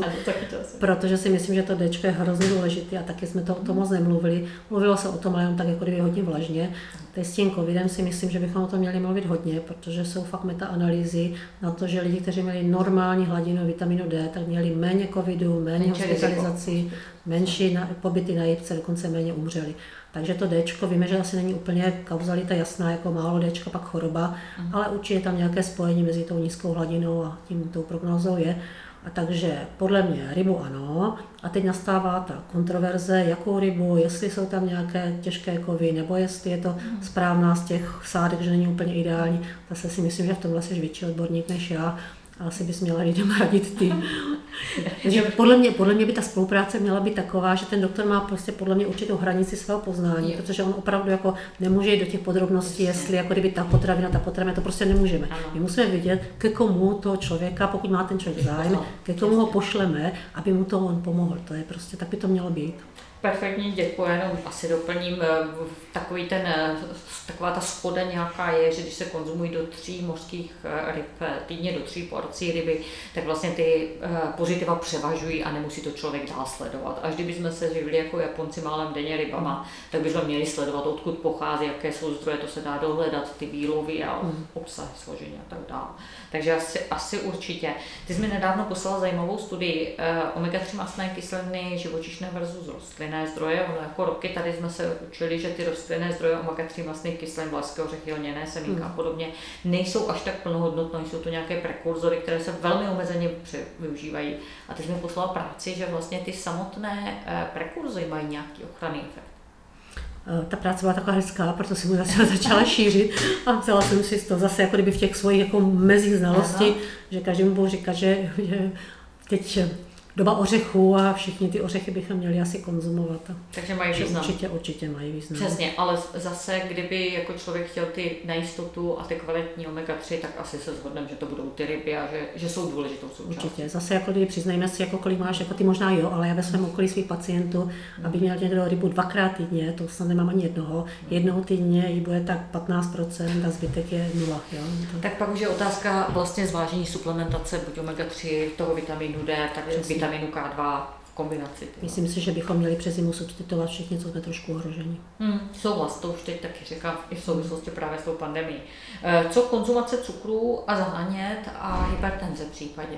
Tak tam jsou jasná čísla, že prostě cukr zánět způsobuje a že jíme na zdraví a máme nadměrně cukru.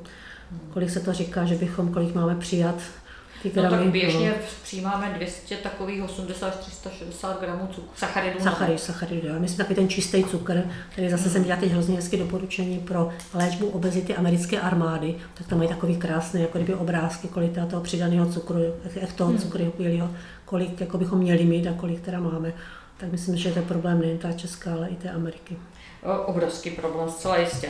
E, co právě o fruktoze jsme se bavili, hypertenze a sůl, Eh, zase některá ty, některé ty studie jsou hodně kontroverzní, ale zase si myslím, že jsou takové lidi zase individuální, kteří jsou opravdu sůl senzitivní a u těch jednoznačně prostě snížení příjmu soli je, prostě funguje. Ale není to úplně celá Není populace. to úplně celá populace. Ale zase si přiznajeme, že když se řekne, že doporučená dávka soli 5 gramů a to máš jeden rohlík a 5 deka salámu, kde už těch 5 gramů soli je a my konzumujeme nějakých 13-15 gramů soli denně, tak si myslím, že je to problém jako hodně velký. A vždycky připomínáme hypertonikům, že je absolutně nezdravé pít minerální vody v nějakém větším množství, kdy teda jsem byla taky občas napadena nějakým výrobcem, že když se to řeknu, takže že nemám pravdu, ale když se podíváš zase na složení takových těch klasických minerálek, které třeba poděbratka, to je vyloženě skoro, když vynechám Vincentku, tak nejhorší, jako kdyby obsah soli má poděbratka. A ta poděbratka teda fakt, když jsem viděla ty, ty reklamy v té televizi, jak tam jedou a, a pro, pro zdravé srdce poděbratka, ano, dejme si to, ale nesmíte to pít každý den. Jasně, nesmí to být základ, to je zajímavé, když mě ani nenapadlo ty poděbrace. No a potom hypertenze a stres, to je asi taky. Tak tam je to taky jednoznačně. Teď jsem měla hezky dneska jednoho pána, který má jako kdyby tlakového holtra. My vždycky jako kontrolujeme tlakový holter, je 24 hodin, 24 hodinové monitorování krevního tlaku, když snad manžetku, na vám se nafukuje pravidelný interval, měří vám tlak a tam krásně vidíte průměry za den, za noc a za celý den. A teď my to vždycky rovnáme s takzvaným pacientským záznamem, kde si píšeš, co z tu dobu dělal. A tam je hrozně hezky vidět, a je to hezky vidět třeba u chlapu, kdy ten chlap má tlak normální, normální, normální, pak přichází do práce a má ty tlaky 160, 170, 140, 130, 160, 170, přichází domů a teď záleží, co má doma. Jakou ženu a jaké jídlo je. děti. A jaké děti. Takže když je doma dobře, tak mu ten tak krásně poklesne a když doma není dobře, tak to tam vidíme taky. Takže to, je, to můžeme dokumentovat přímo na, na změřeném. To je vtipný, to je, tohle to je hezky. Tak mm-hmm. dobře, posuneme se od, toho, od té prevence k výuce na lékařské fakultě. Jak by měla vypadat ideálně lékařská fakulta? Co třeba tě napadá, by se mělo možná učit více, co méně, jako uh, co bude vždy práce lékařů a co vše za ně mohou zvládnout technologie, jak se to bude posouvat? To je taky krásná otázka, já už jsem s tím možná trošku začala. Eh, za mě by ta výuka měla být hrozně moc eh, praktická protože, jak jsem teda 8 let dělala v tom vedení, tak jsme pořád diskutovali o tom, kde je ta hranice mezi tím, že třeba tu anatomii se člověk musí naučit do nějakých šílených podrobností, ale, ale přesně, přesně tak, jako, ale zase přiznejme si, a to možná řeknu já první veřejně, eh, lékař jako po atestaci z té anatomie pamatuje takové minimum, teď dobře, když to potom potřebuje, tak se to zase v vozovkách doučí, protože ta hlava nemá neomezené, prostě, neomezené možnosti, je to prostě takový kolikrát nalej, vylej a pak se naučím na to svoje. Eh, za mě třeba, když na té příklad, příklad té anatomie, tak anatomie by se měla učit tak, že by se měla učit funkční anatomie. To znamená, bychom měli vědět, už se to někdy tak jako kdyby děje na některých fakultách, Uh, neučím se tupě, kde mám který herbolek a kde se který svav upíná, ale učím se to tak, že když se tam ten svav upíná, tak má takovou takovou funkci. Fyziologicko-funkčně. Jasně což si myslím, že by bylo daleko lepší, protože už bys to posunul potom dál třeba k té rehabilitaci, o tom jsme moc ještě nemluvili, takový ten přístup koláře pražského, že, takový to kor. A prostě, že když vás bolí palec na noze, tak to může být taky tím, že máte špatný krk a ty souvislosti jsou hrozně důležité. Jasně. A že Neudělovat jenom neznat anatomicky perfektně přesně, ten palec, ale spíš jako s čím souvisí ten palec. Tak, tak. Co Takže to je jedna věc. Mm-hmm. A druhá věc je, si myslím, že by se hodně mělo posunout eh, výuce takové nějaké té psychologii a k takovému tomu i filozoficko-humanistickému pojetí, protože mám takový pocit, že ta vědecká současná medicína je taková hodně jako kdyby fakt vědecká a otržená od tady tohohle všecko. Od člověka a komunikace Přesně tak. Mm-hmm. A to, co třeba jako kdyby říká VHO, že vlastně medicína má takový to bio, psychosociální rozměr, tak to na těch lékařských fakultách se moc neučí. Učíme hodně takovou to pěkně biologický proces, to psycho máme jeden semestr psychologie, dva semestry psychiatrie a to ještě není teda to psychologické mm. správné, no a to sociální v podstatě toto nezapomínáme. A přiznejme si, že když člověk to bude úplně naprosto blbý v rodině nebo někde, tak se mu to prostě na tom biologickém těle objeví. Takže pokud tohle nezačneme si zpátky uvědomovat, tak ta medicína bude hodně, hodně technická a kde je prostě takový potom ten pronik mezi tím, že si myslím, že to psychologicko-filozofický rozměr je tak hrozně důležitý, že kolikrát si myslím, že ani ten technický, který už hodně to dobře umíme. Přesně tak. To já vždycky Přesně říkám, tak. že i sebelepší lékař, sebechytřejší, jestliže toho pacienta nepřesvědčí a nebude tam ta spolupráce, no. tak víme, že to nebude fungovat. No, a nejhorší, když tomu pacientu potom nedůvěřujeme. On nám, něco, nedůvěřuje nám. Tak, on nám něco vykládá, my ho moc neposloucháme, protože máme tu svoji přesně, jako kdyby, že dostane takovou tabletku růžovou dvakrát za den, tak to, je, což vlastně je jako narušování zásad evidence-based medicine, protože to mě taky překvapuje, spousta lékařů, mediků jako EBM považuje ty studie, ale neví o tom, že vlastně EBM má tři části. Jedna jsou ty studie, druhá zkušenosti lékaře a třetí vlastně ty přání, preference toho pacienta. A oni kdyby tyhle dvě části málem úplně nějak mám pocit, jako někde zahrabali a víceméně EBM tvrdí, že jsou někteří jenom ty studie.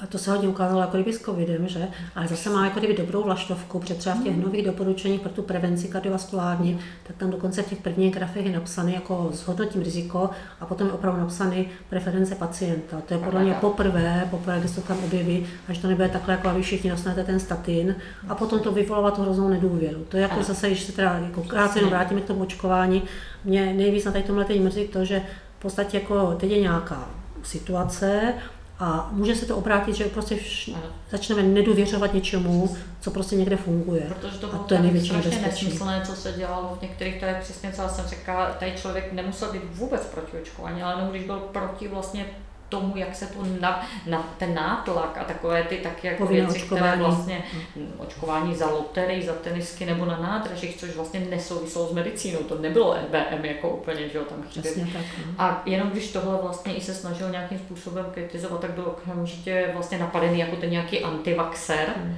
a spíš to všechno jako si neuvědomili, že tenhle nátlak jako spíš může ublížit v konečném důsledku a nedůvěru nejenom vůči očkování vůči covidu Přesně tak a vůči jako je, problém.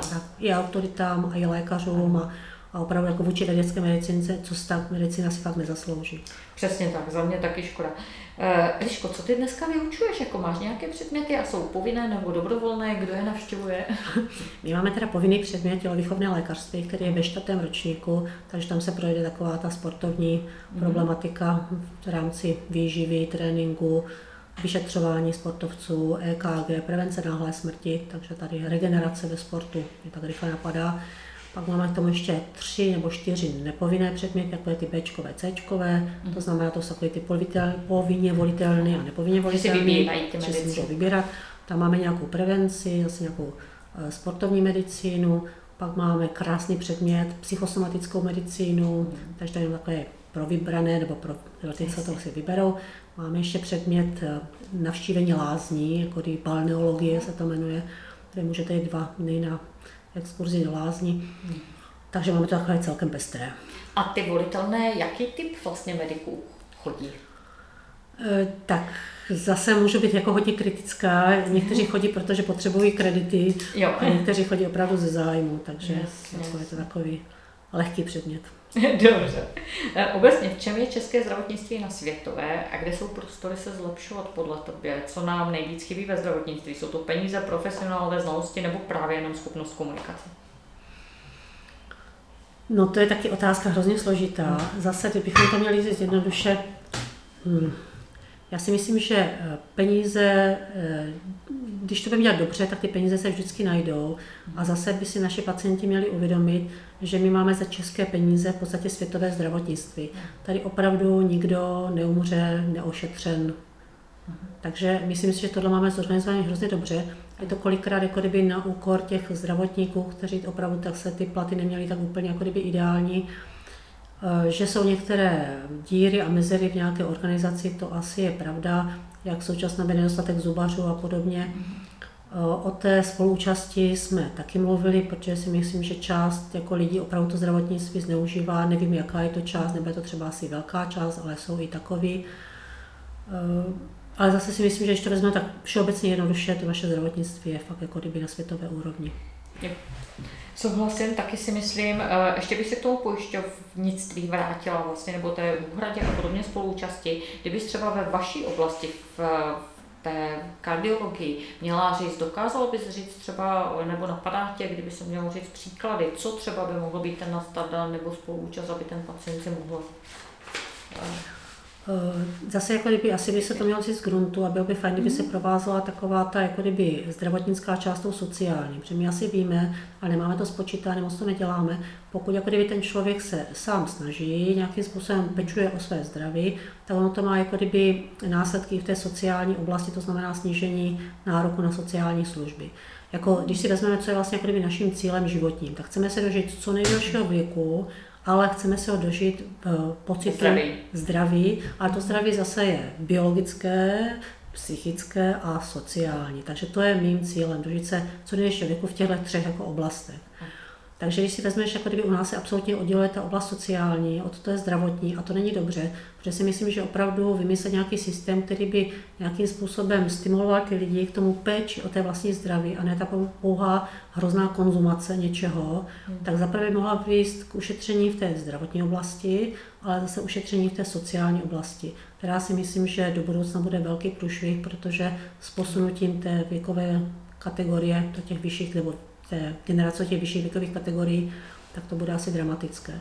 Já samotná mám přes 60 a říkám si, že bych chtěla mít pěkné stáří, kdybych jako opravdu byla soběstačná, nikomu nebyla na obtíž a takových asi nás je většina, co bychom tohle chtěli. Jasně, ale současně přibývá těch, kteří vlastně jsou eh, závislí na té pomoci, třeba s diagnózou Alzheimerovy demence, která se stává, mám pocit, epidemii našeho asi století bude, mm. protože ty nárůsty jsou tam obrovské a ona souvisí zase s zdravím srdce. Dneska víme, se mhm. zdravím cév, s mhm. glykémiem a souvisí, že říká se i taky někdy diabetes třetího typu. A třeba to je extrémně náročná péče jako těch lidí okolo těch, tyto nemocné. Hmm, přesně tak, toho by se nechtěla dožít. Že se, asi je to pro toho člověka takové milé, že ten se moc neuvědomuje, ale to okolí musí asi tím hodně, hodně trpět. Že? Jasně, a to nás čeká to zdravotnictví, co bude muset vlastně zajistit. Hmm.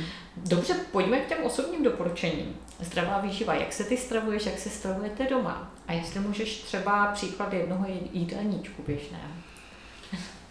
Hmm, jak se stravujeme doma? Myslím, že se stravujeme velice přirozeně, vaříme takovou tu klasickou českou kuchyni a zase pokud se mám odhalit, tak mám takovou dobrou historku, protože já jsem teda, jako kdyby jsem skončila, tak jsem byla už těhotná, takže jsem šla potom záhy na mateřskou. A když jsem dítě mělo tři čtvrtě roku, tak jsem nastoupila do práce, protože v vozovkách jsem musela, protože mm. s těmi místy to bylo jako složité. Pak jsem měla druhé dítě, vydržela jsem tři roky doma, takže jsem měla krásný pět let, ta ten mladý šel v pěti letech do školky, Marketka ve třetí. No a potom se tam nastoupila jako skloubit rodinu s prací, s ještě tady s dojížděním a manžel dělal na směny, tak to nebylo úplně ideální, ale měla jsem úžasné rodiče, kteří nám hodně pomáhali. Ale bylo to tak, že ještě jsem ta sloužila, protože tehdy se nás nikdo neptal, jestli matka s dvěma dětskama malýma slouží nebo neslouží.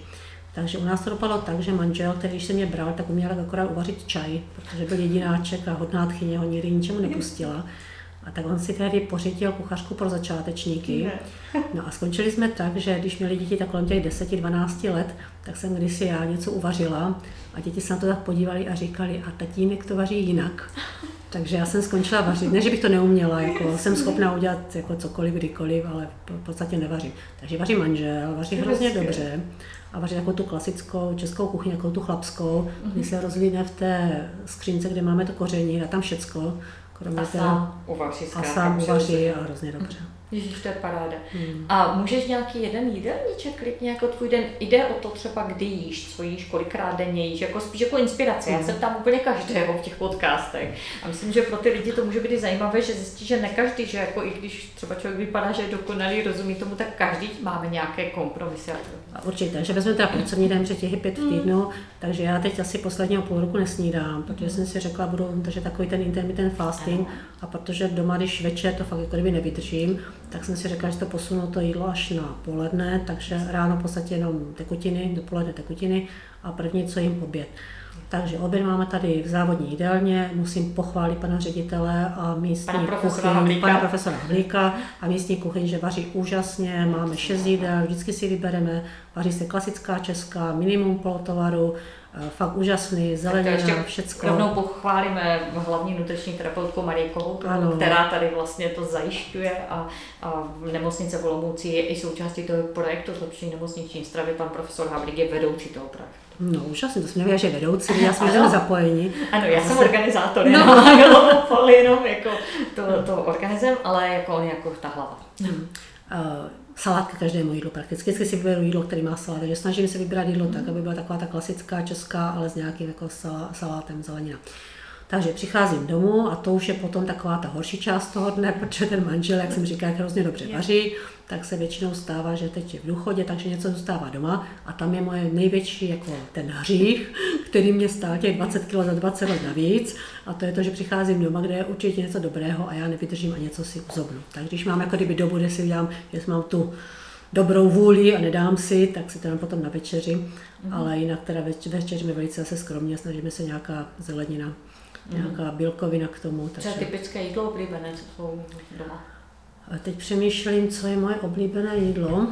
Hmm, já teda mám třeba hrozně ráda eh, salát z červené řepy. Hmm, taky. Klasická červená řepa uvařená, vajíčko, Kousek, sír, kousek síra, ano, jabko, a lžička, lžička, ano, ořech máme hrozinky někdy, a lžička majonézy asi tak. No. Mm-hmm, perfektní. Mm. Uh, takže jíš dvě jídla, vlastně teď už dvě hlavní jídla, jedno mm. je v té nemocnici, v nemocnici vlastně, mm. jedno doma manžel uvaří a mezi tím, to je ten asi hlavní problém, spíš kolem té večeře doma potom nějaké pojídání. Tak přesně tak, no. To je Jasně. takový ten a ten zlozvyk, že když mám ten stres a něco mi nejde a, a nějaká vědecká krize, mi něco nejde, tak jdu do té ledničky a nejde. Může za to věda, to jsme to tady hodili na.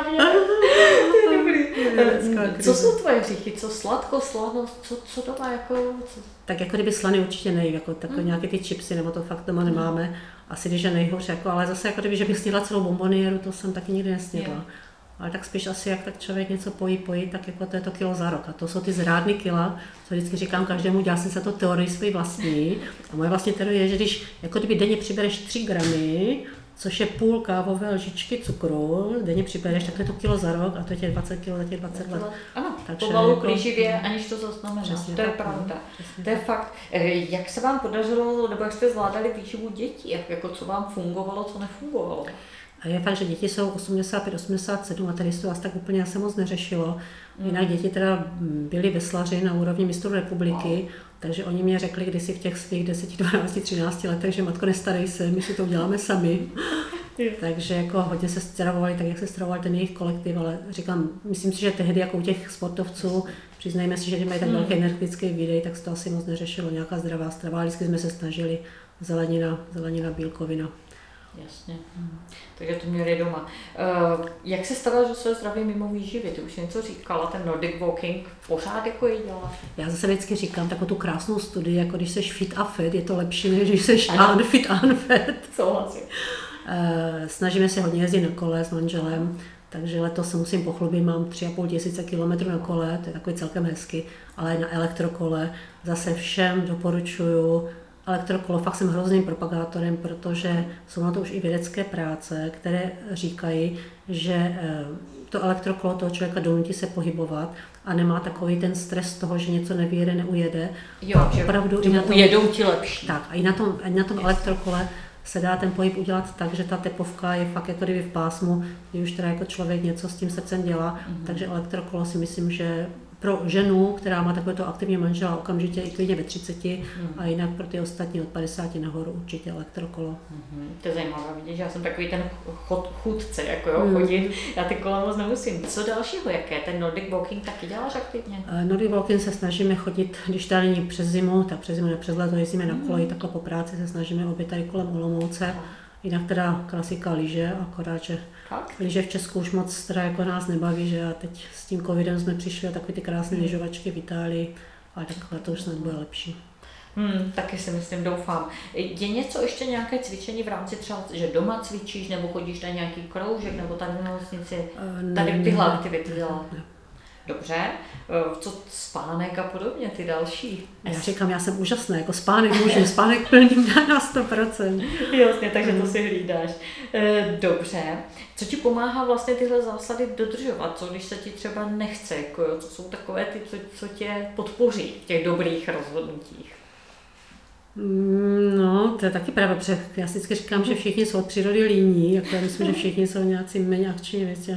Mě hrozně pomáhá si manžel, protože je pravda, že i s tím kolem On já přicházím domů někdy kolem čtvrté hodiny, když se zadaří, tak jako mm. už je tak nastartovaný, už tam tou nožičkou hrabe a, a už vyrazíme, takže to, to určitě mě asi... A máte psa ještě si říkal taky? Máme psa a tři kočky, takže wow. ze psem chodíme každé ráno na nějakou 4 kilometrovou procházku, když teda jsem doma. Tak perfektní základ. No. To je to asi nejlepší po ránu. No. Suplementuješ sama a co? Já jsem takový, jako musím se přiznat, jsem takový kovářová kobila, úplně absolutně nesnáším jakékoliv léky, teda jako cokoliv, jako já. Jo. Zase rodinná historka je, že v naší rodině, ať jsem teda jako manžel je teda strojvedoucí, já jsem lékař, mm. tak vždycky se udržovala velká trojka, takže když ti něco bylo, tak dostal magnésko. Když ti bylo něco hůř, dostala zbrufen. A když ti bylo úplně něco nejhůř, a to už fakt musel umírat, tak dostal nějaký antibiotikum, jinak nic neexistovalo. Jo? Takže velká trojka takže to používám pořád dál. A v podstatě snažím se teď aspoň nějaký C, jako přes COVID mm. jsem určitě brala C, brala jsem B, omega-3 jsem brala. Mm. A protože jsem zjistila loni, ať jsem si myslela, jak jsem na tom dobře, že mám nízkou hladinu D vitaminu, tak vždycky přes ty zimu jsem si... Takže si nechala změřit vlastně D a cíleně suplementuješ. Mm. No. A byla jsem fakt jako mm. nízká. Dobře. Co tě inspiruje? Lidi, média, knížky, kultura, eh, filmy? Co třeba můžeš, bys ráda doporučovala ostatním, a nemusí to být jenom o zdraví, co tě fakt inspiruje a my zase přidáme ty odkazy. Já bych začala Margit Slibáková. ne, opra- opravdu jako musím říct, že jsi moje krevní skupina a moc se tě vážím. A jinak, co se týká knih, my jsme teď na tělovýchovném lékařství na našich webových stránkách udělali akci kniha týdne a úkol týdne. Ano takže jako zatím teda musím trošku si postěžovat na svůj kolektiv, zatím to vymýšlím já. Takže já teda čtu hrozně ráda, čtu rychle, takže hmm. ne, nemusím, nemůžu říkat, že, taky že, že, jsem, že jsem učtená, ano. ale tak už posledně mi trošku inspirace dochází. Ale všechny ty knihy, které tam máme teda uvedeny, tak bych řekla, že jsou moje, moje dobré. Kdybych si měla vybrat jako knihu svého života, mm-hmm. tak asi z dětství Děti z Bullerbinu, to do dneška teda miluju. A z dospělosti asi Jirotku Saturnina, protože to nemá chybu, to je, no, tak asi, asi ty dva. Dobrý, mm-hmm. předáme. Kdybys měla předat nějaké doporučení pro mediky? Mějte rádi své pacienty. Tak krásné. Děkuji za pacienty, za všechny pacienty. Děkuji teď. Eh, pro ministra zdravotnictví.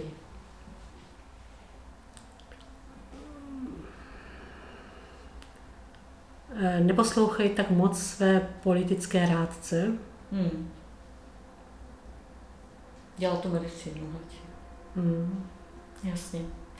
Elišku, velké díky za Já děkuji. A my se budeme pravidelně dál setkávat a určitě jednou zase za ně, nějakou dobu jako probereme co se dál, kam se dál posunuly studie.